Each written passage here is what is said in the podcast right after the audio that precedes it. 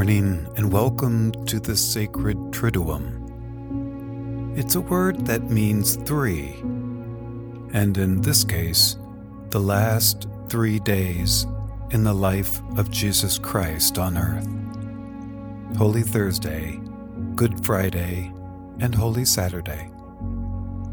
Three days, but for centuries in the Church, it has been considered just one experience of continuous prayer.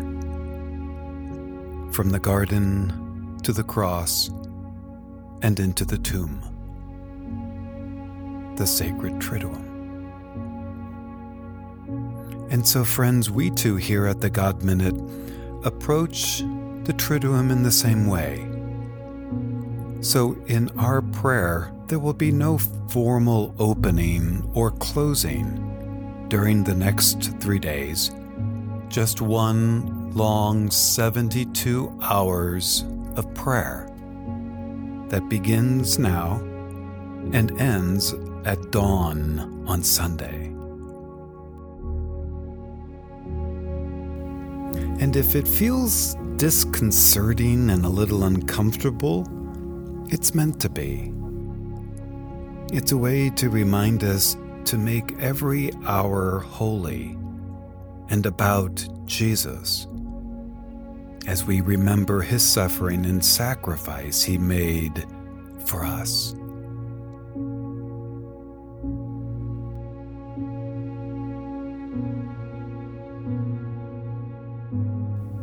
In the name of the Father, and of the Son, and of the Holy Spirit. Amen. Amen.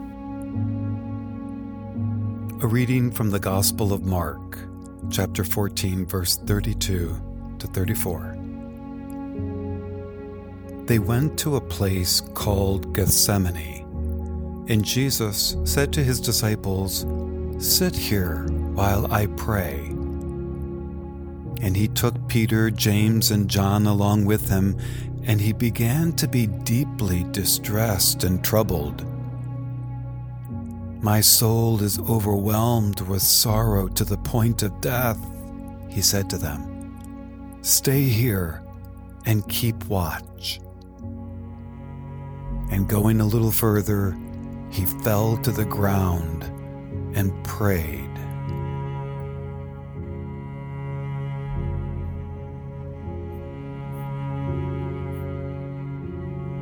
When you think of a garden, what comes to mind?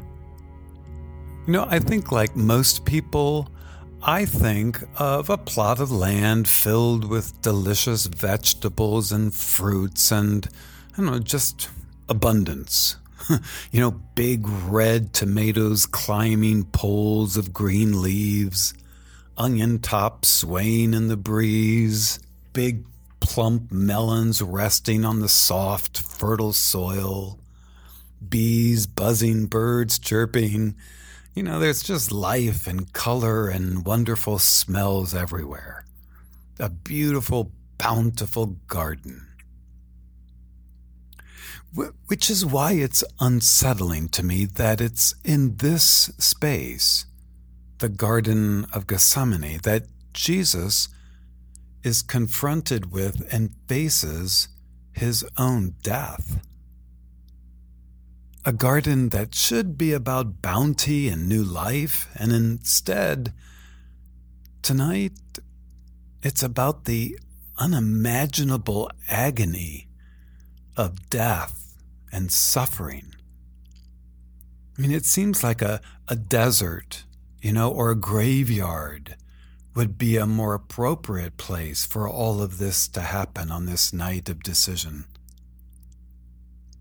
But Friends, then I'm reminded of that great quote, and I have no idea who it's from, um, but I've written it down. I love this quote, and it says this For a seed to achieve its greatest expression, it must come completely undone. The shell cracks, its insides come out, and everything dies away as the seed transforms into something radically new and beautiful. To someone who doesn't understand growth, it would look like complete destruction. What we don't see in those beautiful tomatoes and gorgeous peppers of the garden is the seed that just months previously had to be split open and died to itself for this kind of bounty and life to come forth. Jesus didn't have to die.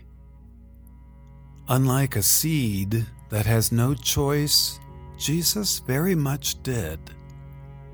And I think that was what so much of his agony was about in the garden. That he could have said no.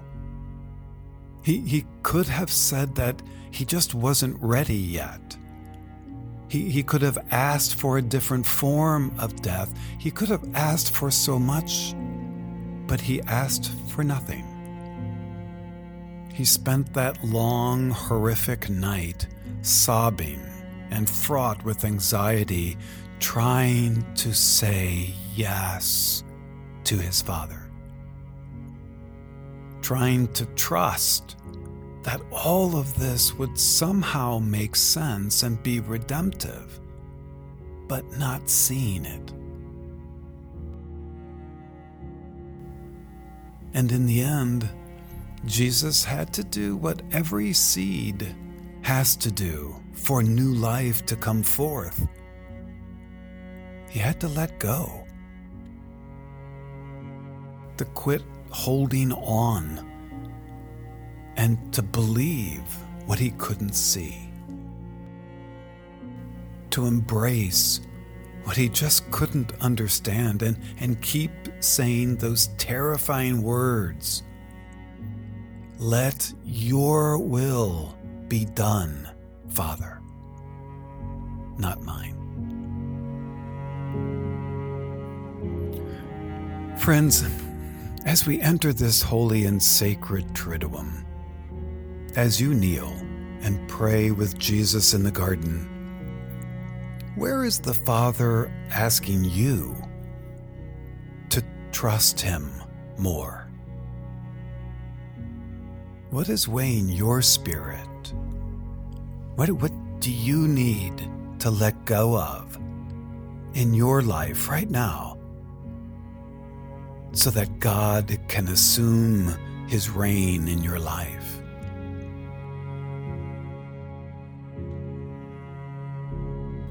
What shell needs to crack open in you and fall away so something more beautiful can emerge?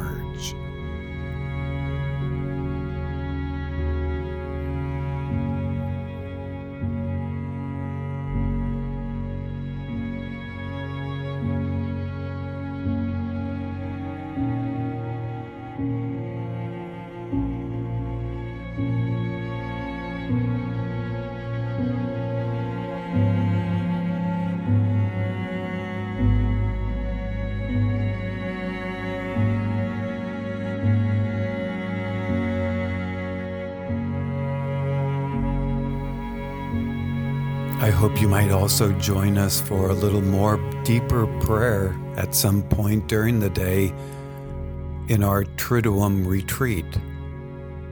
You can access it on the app, blog, or on our website.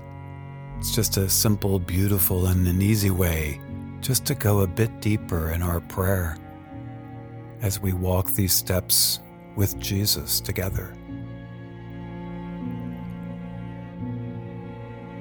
Thank you for praying with us today. We'll see you at the cross tomorrow.